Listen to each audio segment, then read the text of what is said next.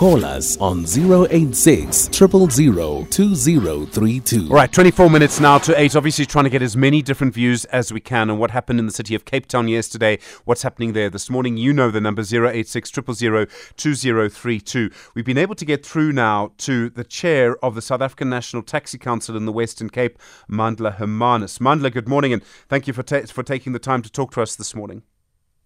Stephen. Good morning to you and your listeners.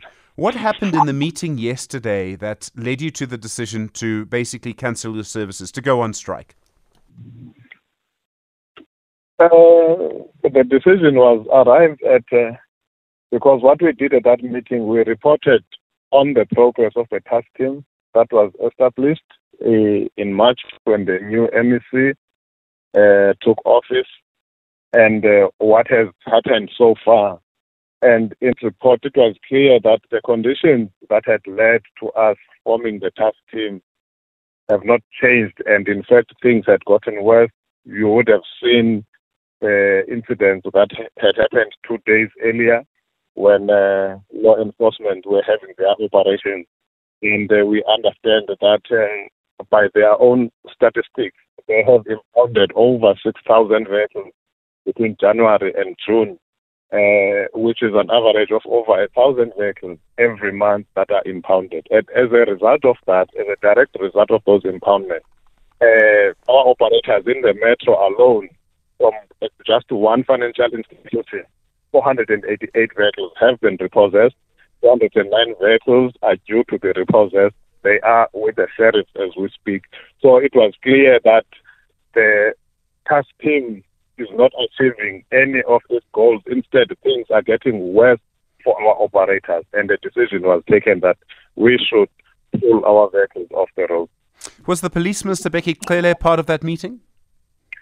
No, Mr. Bheki Cele was not part of that meeting. Mr. Bheki Cele had been around, I think, even a day before. There was a time when he was at the Bellville taxi rank a day before yesterday on his own business. So he was not part of our engagement yesterday.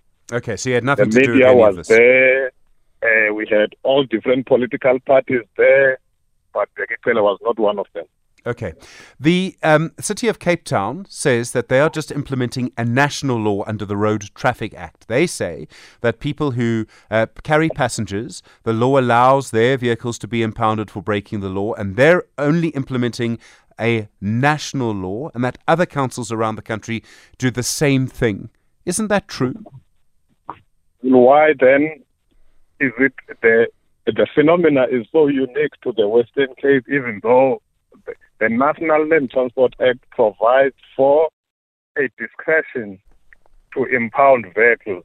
So we do not dispute that. But nowhere else in the country you, will you have your vehicle impounded because a driver is not wearing a safety belt. Okay. That is but- why that is why you've got different categories of offences and different categories of sanctions in line with those offences. The more serious the offence, the more likelihood that your vehicle will be impounded. And we agree with that. We totally agree with that. But what we are saying now, the city has replaced the word may impound to must impound for anything and everything. And we don't we do not believe that is the right approach. Okay. Uh, uh, uh, you, um, there's obviously been discussions in the past with the city and with the province. Um, uh, you were quoted as saying earlier that you were only prepared to talk to the city again on Monday, so no services until then. Is there any negotiation at the moment? Is there any chance services could resume before then? There is no chance that the services will resume before the 10th of August. Uh, there are various reasons. We've been observing what the government officials, both provincial and uh, local government, what is being said in the media. They've been having interviews. And the trend that we've picked up is that up until now, the government of the Western Cape views the taxi industry as a profit driven commercial enterprise that is not critical for the functioning of the economy of the province and the transportation of its citizens. So until there is a shift where the government sees us as providing an essential service out of our own pockets because we invest our own monies to provide a service that should be provided by government in the first place, whilst there are other players who are funded by government to the tune of billions. Until that happens, and then government assists us to ensure that that service that we provide, the quality of that service improves both for us, for the government, and for the commuters that we transport. All right. Mandla, who was responsible for the violence yesterday? Who petrol bombed buses? We don't know who petrol bombed the buses. It was people in your it was people we, in your industry, wasn't it? No.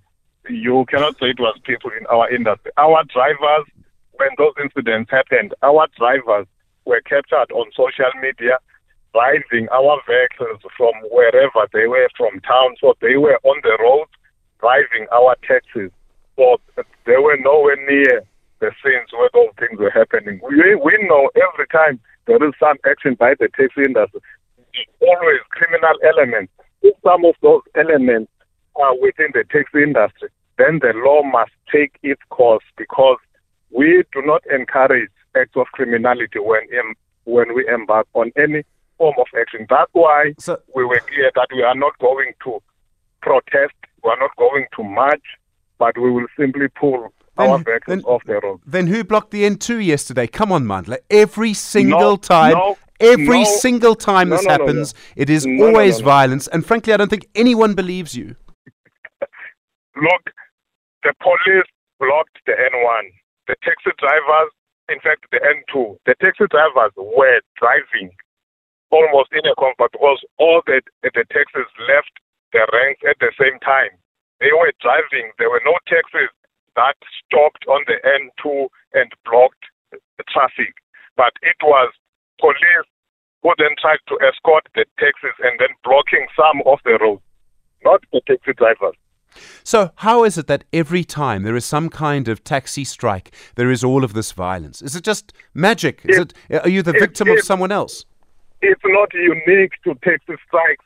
Any form of action, you see burning of tires, whether it's communities protesting about whatever, you see this. So it's not unique to, so, because there are always people who are ready to wreak havoc whenever there is an opportunity to do so. It's unfortunate that maybe when we embark on an action, then that opportunity is created for criminal elements to do the kinds of things that they do. Mandla Hermanus, I appreciate the time. I know you've got a lot to do today. Thank you very much indeed. The chair of the South African National Taxi Council in the Western Cape. Also